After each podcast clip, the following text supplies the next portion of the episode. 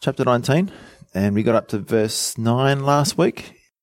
So we're going to finish chapter 19, and there's an awesome comparison between the new covenant and the old covenant. You can read these verses real quick and you just go, oh yeah, they had to do these things to get ready to hear from the Lord.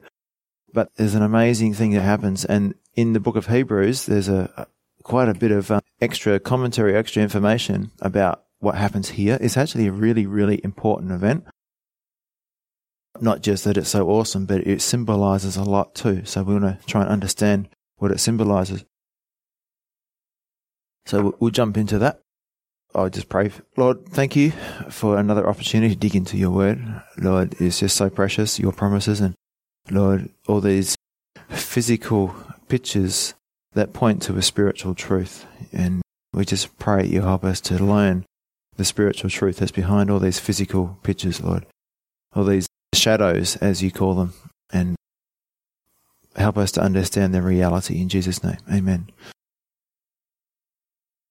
So they're at Mount Sinai, and who's ever been in an earthquake? Yeah? Ever been shaken around quite badly? Who's ever been in a really, really bad storm where the thunder's been like bang, bang, bang? It gets so loud that it shakes you. And then the lightning is just really bright. Who's ever been in a bushfire where the heat is just radiating and the smoke is just building up in the, in the sky. Who's ever been uh, hearing something so loud and it just gets louder and louder, and you just have to block your ears because it's getting so loud, but it's not coming from earth; it's coming from heaven. No one. but imagine all those things happening at the same time: the ground shaking, the lightning and thunder, the cloud coming down, the fire on the mountain, the trumpet sounding, and finally, on top of all that, you've got the voice of God speaking audibly, loud enough to overcome all those other noises and distractions. So these people are about to have an experience of a lifetime. It's quite interesting. So last week we looked that the people are getting ready to enter into a covenant with God. And this is a process which is going to happen at Mount Sinai. And last week we looked at verses 5 and 6, which describe the privilege and honor that God bestows upon the children of Israel to be a special treasure to me above all people, a kingdom of priests and a holy nation. And we also looked at the New Testament where independently, he hasn't removed those blessings from Israel, but he's also given those to us. We also are a kingdom of priests and a holy nation, a special treasure. So today I'd like to actually read chapter 19, starting at verse 7, just to get the picture here. I think if you just go bit by bit, we'll, miss it. So we'll go read the whole thing right up to verse 25, and then we'll talk about it. So, verse 7, chapter 19. So Moses came and called for the elders of the people and laid before them all these words which the Lord commanded him. Then all the people answered together and said, All that the Lord has spoken, we will do. So Moses brought back the words of the people to the Lord. And the Lord said to Moses, Behold, I come to you in the thick cloud, that the people may hear when I speak with you, and believe you forever. So Moses told the words of the people to the Lord. Then the Lord said to Moses, Go to the people and consecrate them today and tomorrow, and let them wash their clothes, and let them be ready for the third day. For on the third day the Lord will come down upon Mount Sinai in the sight of all the people. You shall set bounds for the people all around, saying, Take heed to yourselves that you do not go up to the mountain or touch its base. Whoever touches a mountain shall surely be put to death. Not a hand shall touch him, but he shall surely be stoned or shot with an arrow. Whether man or beast, he shall not live. When the trumpet sounds long, they shall come near the mountain. So Moses went down from the mountain to the people and sanctified the people, and they washed their clothes. And he said to the people, Be ready for the third day. Do not come near your wives. Then it came to pass on the third day, in the morning, that there were thunderings and lightnings and a thick cloud on the mountain. And the sound of the trumpet was very loud, so that all the people who were in the camp trembled. And Moses brought the people out of the camp to meet with God, and they stood at the foot of the mountain. Now Mount Sinai was completely in smoke, because the Lord descended upon it in fire. Its smoke ascended like the smoke of a furnace, and the whole mountain quaked greatly. And when the blast of the trumpet sounded long and became louder and louder, Moses spoke, and God answered him by voice. Then the Lord came down upon Mount Sinai on top of the mountain, and the Lord called Moses to the top of the mountain, and Moses went up. And the Lord said to Moses, Go down and warn the people, lest they break through to gaze at the Lord, and many of them perish. Also, let the priests who come near the Lord consecrate themselves, lest the Lord break out against them. But Moses said to the Lord, The people cannot come up to Mount Sinai, for you warned us, saying, Set bounds around the mountain and consecrate it. Then the Lord said to him, Away, get down, and then come up, you and Aaron with you. But do not let the priests and the people break through to come up to the Lord, lest he break out against them. So Moses went down to the people and spoke to them. Can you imagine being there on that day? I'm not sure if I'd want to be there on that day. Moses gives us some additional commentary on this. It's found in Deuteronomy chapter 4, verse 32 and 33. And then we're going to go to chapter 5, verse 23 to 27.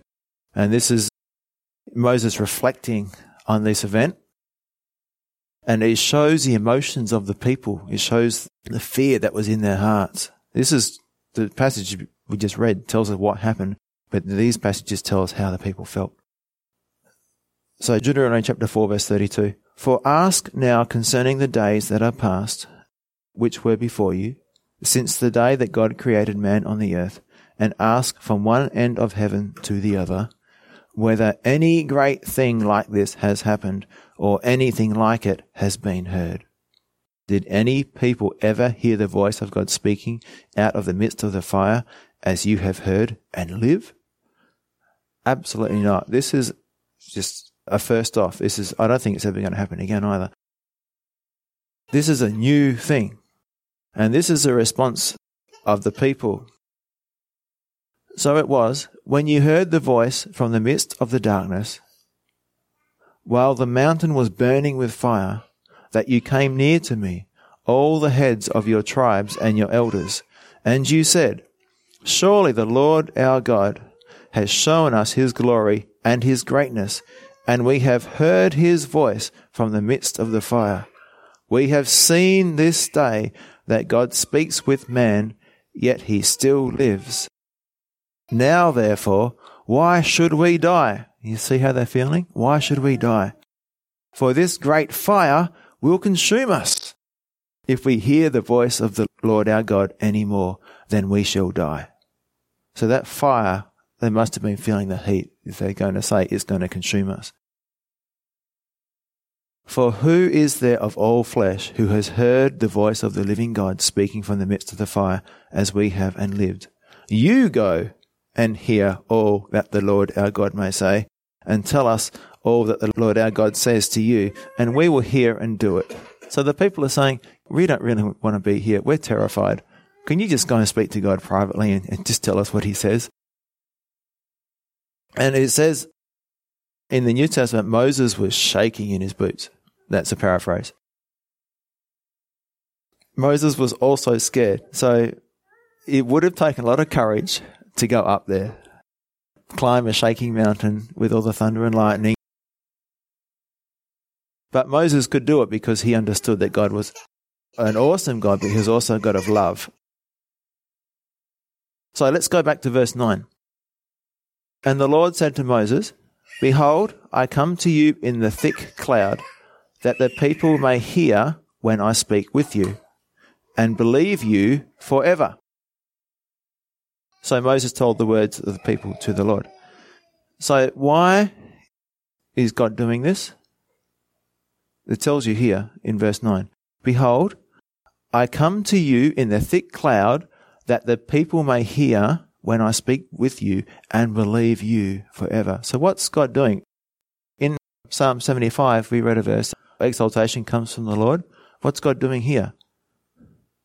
He's exalting Moses. He's establishing Moses' leadership. He's confirming that Moses is the chosen leader. He's giving Moses credibility in the eyes of the people. Now, back in Exodus 2:14, one of the Israelites said, "Who made you a prince and judge over us?" And from that day onwards, the challenges to Moses' authority and leadership never stopped. They just kept on complaining and saying basically the same thing, just in different words, over and over again. Even Aaron rebelled against Moses at one stage.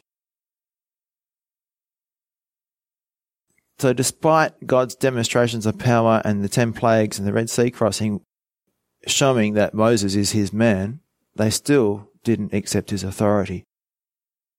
So, and as we read before, Psalm 75, 6 and 7, for exaltation comes neither from the east, nor from the west, nor from the south, but God is the judge. He puts down one and exalts another. Now, application.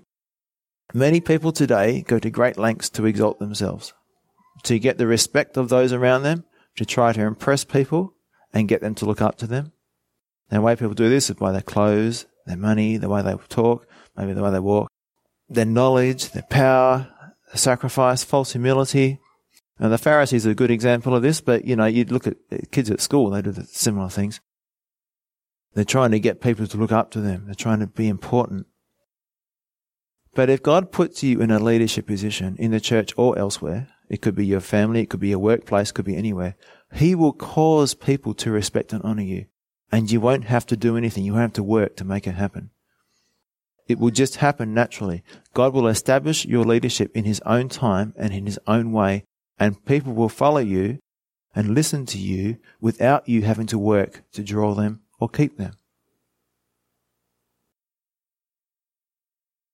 The reason God gave so much authority to Moses is that because Moses was the meekest man, he gave all the glory to God. So Moses didn't take any of the glory for himself, so Moses could be trusted to take on this authority. So if we want to take on the authority, we need to be humble. So God can only use a humble person. So remember, if we're not humble, He can just as easily take the authority away from us. So false authority is a work of the flesh and therefore must be maintained by more works of the flesh. It's tiring, frustrating, and ultimately, like any work of the flesh, any kingdom that we build using our own effort, resources, and smarts will only be temporary and will have no lasting fruit. So you might remember Psalm 127, verses 1 and 2. Unless the Lord builds a house, they labour in vain who build it. Unless the Lord guards a city, the watchman stays awake in vain. It is vain for you to rise up early, to sit up late, to eat the bread of sorrows, for so he gives his beloved sleep. Moving on to verse 10.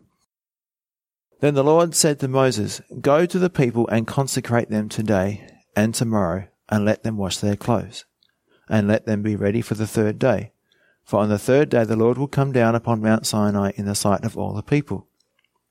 So, there's three things we're going to look at on how to hear God's voice or how to be close to the Lord. Okay, there's three general principles we're going to look at. So the first one is wash your clothes. This is an out picture of an inward thing, right? So what does it mean for us today? If we want to be those who truly and clearly hear the voice of God personally and powerfully, we must wash our clothes as well. Well, Psalm 119, verse 9. You remember that verse? How shall a young man cleanse his way? By taking heed according to the word. Uh, Ephesians 5:26 we are washed by the water of the word. And John 15:3 Jesus says, "You are clean through the word I have spoken." I like Psalm 24, verses 3 to 4.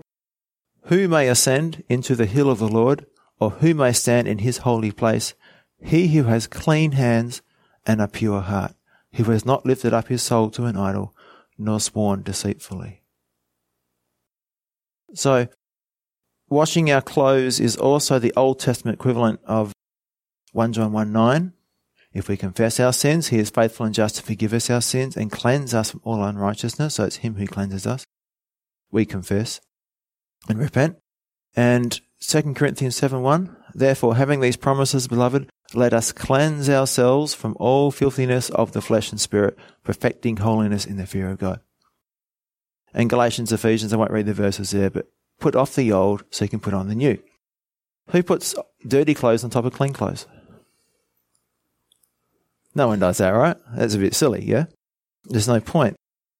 So it's the same thing with our spiritual life. We don't put the clean on the dirty. We have to replace the old with the new. We replace lying with telling the truth. We replace stealing with working and giving.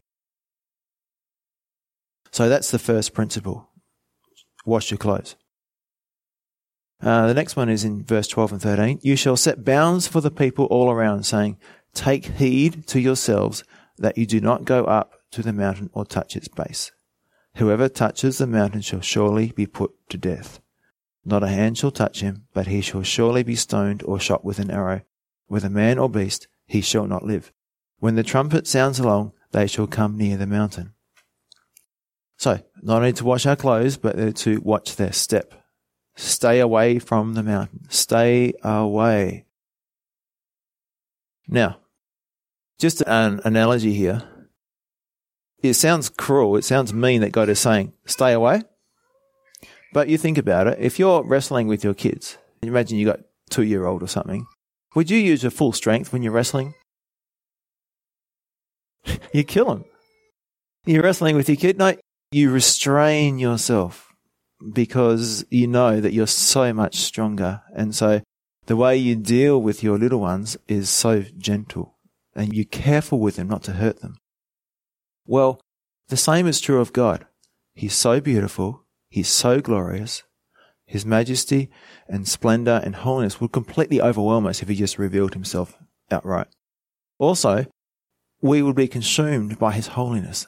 Exodus 33:20 says, "You cannot see my face, for no man shall see me and live."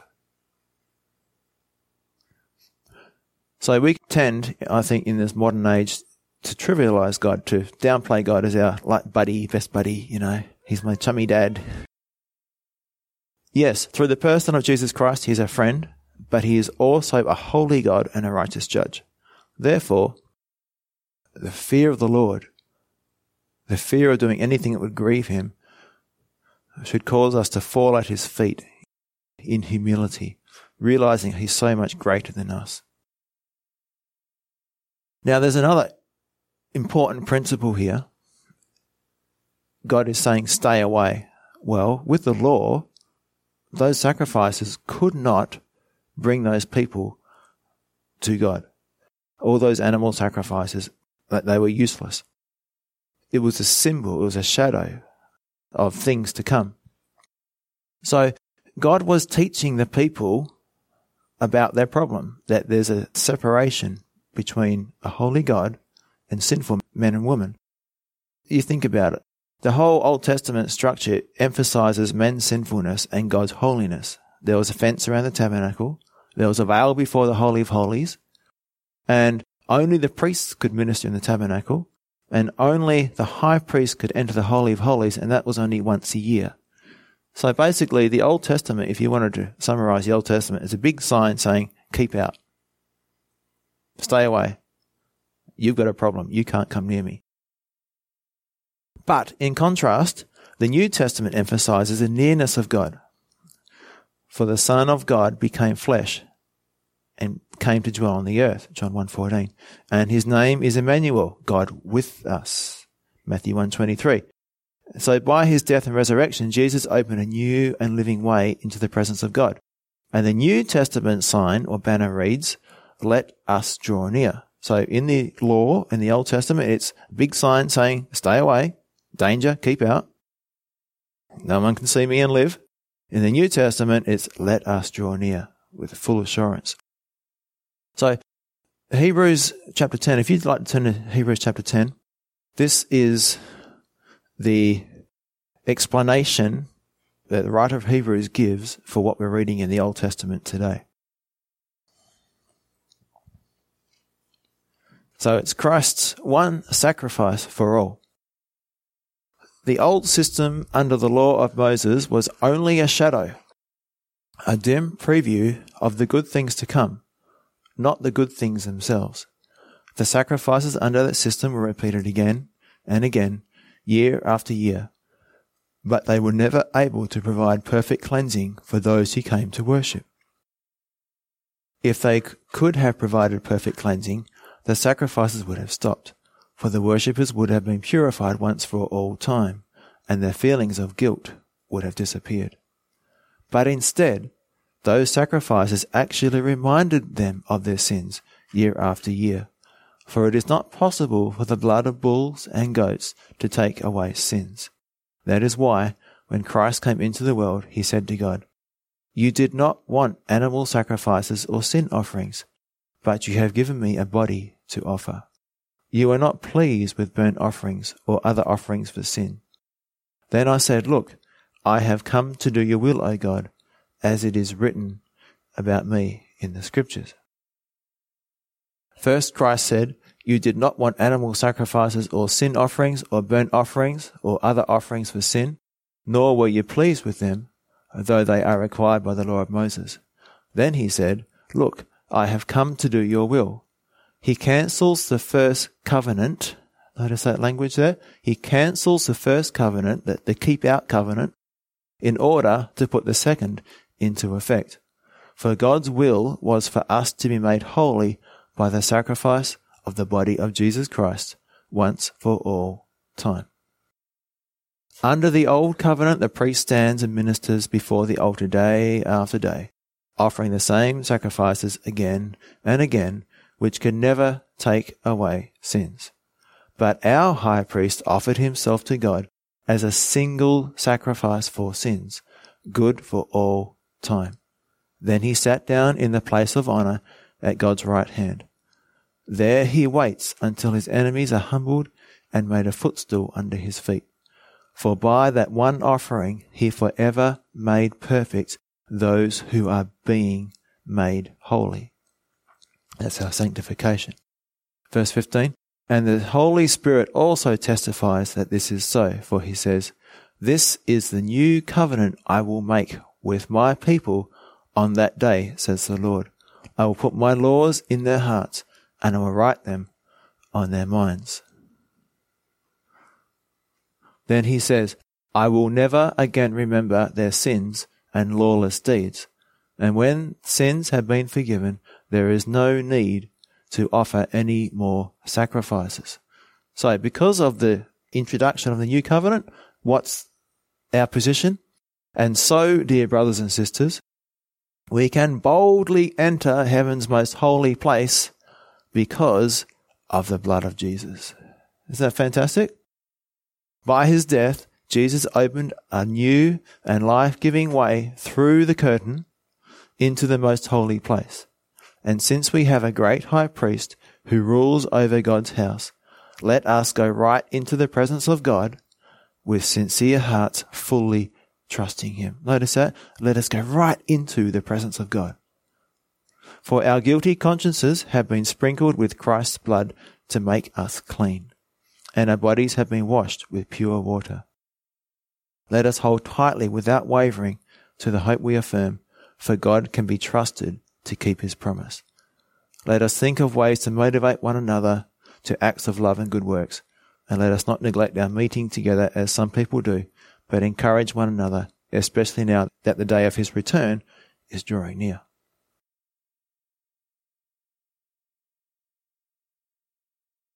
So, what's the key verse in there, do you think? And so, dear brothers and sisters, we can boldly enter heaven's most holy place because of the blood of Jesus. So just compare that to what Moses is saying to the people. God's going to tell Moses to get down there and remind the people to emphasize to the people, don't come near. If you come too near, you will die. Here we have boldly we can come. We can come right into the presence of God. We can go into the Holy of Holies. The veil's been torn apart.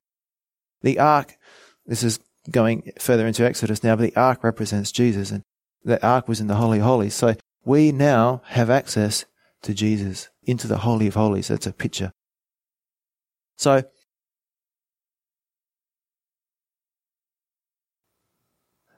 it doesn't mean that we should get chummy with God and act like we're his equals, but he is our Father and he does welcome our love. We need to approach him with a, a godly fear or reverence. And there's another scripture. It's Hebrews 12, and it's directly referring to the passage we're reading in Exodus. It says, You have not come to a physical mountain. So this is giving like a balance between that. Come boldly, just come. This is giving that balance how we should respect. It says, Hebrews 12, verse 18, You have not come to a physical mountain, to a place of flaming fire, darkness, gloom, and whirlwind, as the Israelites did at Mount Sinai, for they heard an awesome trumpet blast and a voice so terrible that they begged God to stop speaking. They staggered back under God's command. Even if an animal touches a mountain, it must be stoned to death. Moses himself was so frightened at the sight that he said, I am terrified and trembling. No, you have come to Mount Zion, to the city of the living God, to the heavenly Jerusalem, and to countless thousands of angels in a joyful gathering. You have come to the assembly of God's firstborn children, whose names are written in heaven. You have come to God Himself, who is the judge over all things. You have come to the spirits of the righteous ones in heaven who have now been made perfect. You have come to Jesus, the one who mediates the new covenant between God and people, and to the sprinkled blood, which speaks of forgiveness instead of crying out for vengeance like the blood of Abel. Be careful that you do not refuse to listen to the one who is speaking. For if the people of Israel did not escape when they refused to listen to Moses, the earthly messenger, we will certainly not escape if we reject the one who speaks to us from heaven. When God spoke from Mount Sinai, his voice shook the earth. But now he makes another promise. Once again, I will shake not only the earth, but the heavens also. This means that all of creation will be shaken and removed so that only unshakable things will remain. What is the unshakable thing? It's the kingdom. Since we are receiving a kingdom that is unshakable, let us be thankful and please God by worshipping Him with holy fear and awe, for our God is our devouring or consuming fire. So it balances draw near by the blood of Christ with this exaltation. Let us be thankful and please God by worshipping how? With holy fear and awe. So we need to remember God's majesty when we come to Him. We have access to the throne room of God. We have access to the Holy of Holies. But just remember who God is when we go. So don't not go, but just make sure you've got the right attitude. Don't just go there and treat God like a Father Christmas, as some Christians do. Oh, I want this and I want that. And you forget that God is the King, the creator of the universe. So there's a comparison here. There's the new covenant and the old covenant. So Mount Sinai speaks of the old covenant. Mount Zion speaks of the new covenant the heavenly Mount Zion, the heavenly Jerusalem. So, Sinai speaks of fear and terror, but Zion speaks of love and forgiveness. Sinai is in a dry desert, but Zion is in the city of the living God.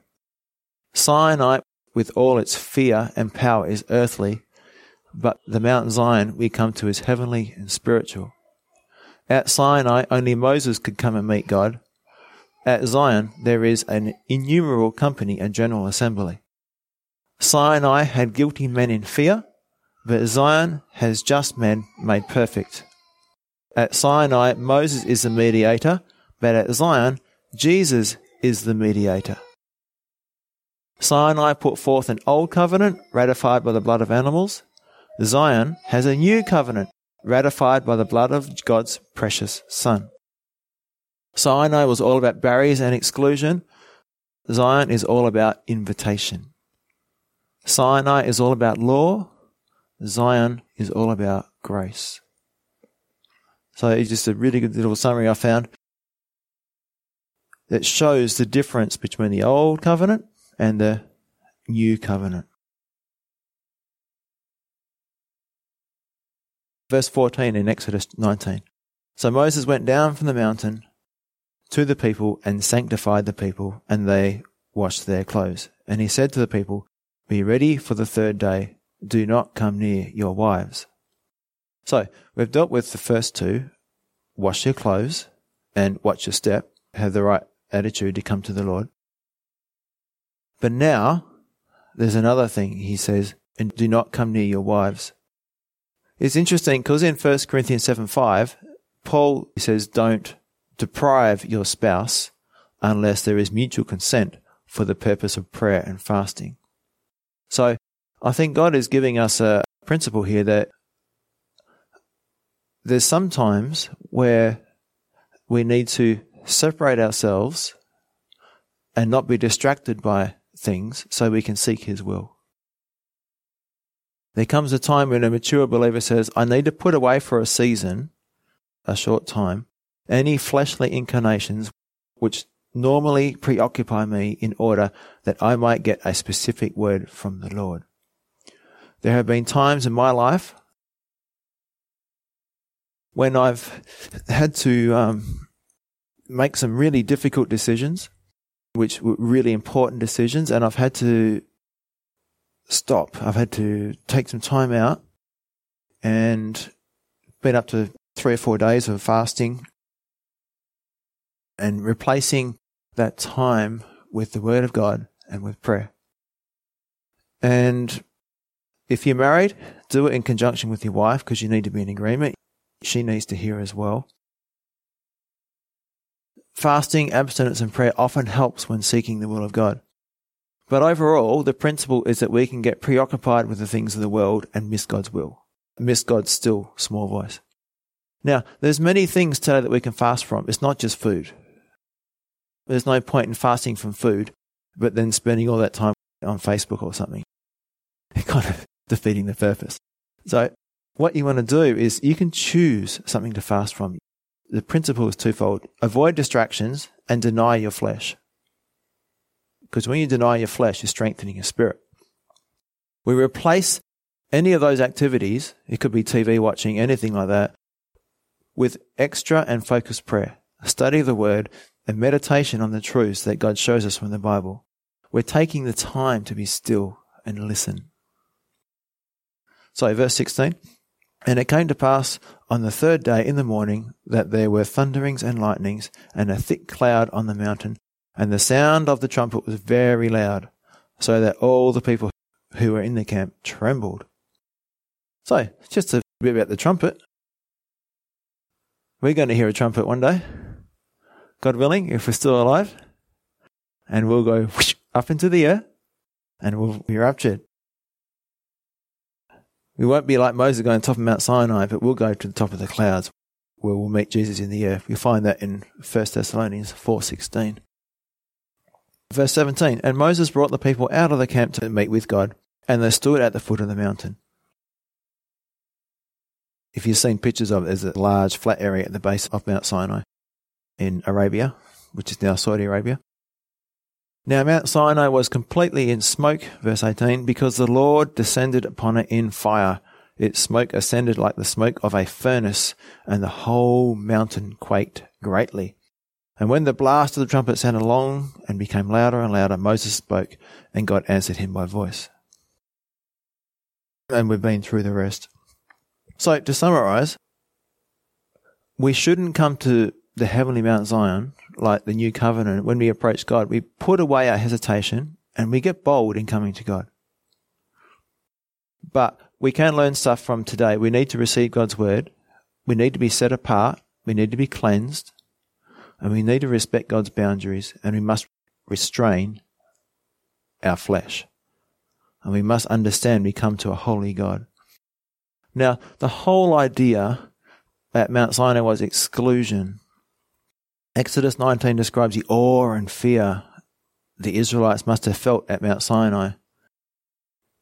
I want to ask you a question about that. Did that inspire them to live a holy life? Is that enough to make someone live a holy life? What happened like 40 days later? Do you remember? Moses went up the mountain. Okay. And after 40 days, even with all that fear and awe, they made a golden calf and they had an orgy around this golden calf. So, fear and awe is not enough to stop people from sinning. It's not enough. So, what's missing? What do we need? Well, we need our submission of our will to God. We need to submit our will to God. I just wanted to say that because, you know, you might be thinking, oh, they just need to fear the Lord more. No, they need to submit more. You need a healthy respect for who God is. He's the King of Kings, the Lord of Lords, the creator of the universe, the holy judge, all those things. It's true. But we need to submit. That's most important. So what I'd like to do now is have communion and we'll just pass the emblems around. And then I've got a song it's a really beautiful song. It's going to help us to just meditate on the new covenant and the fact that we can just come as we are because we're forgiven without any fear.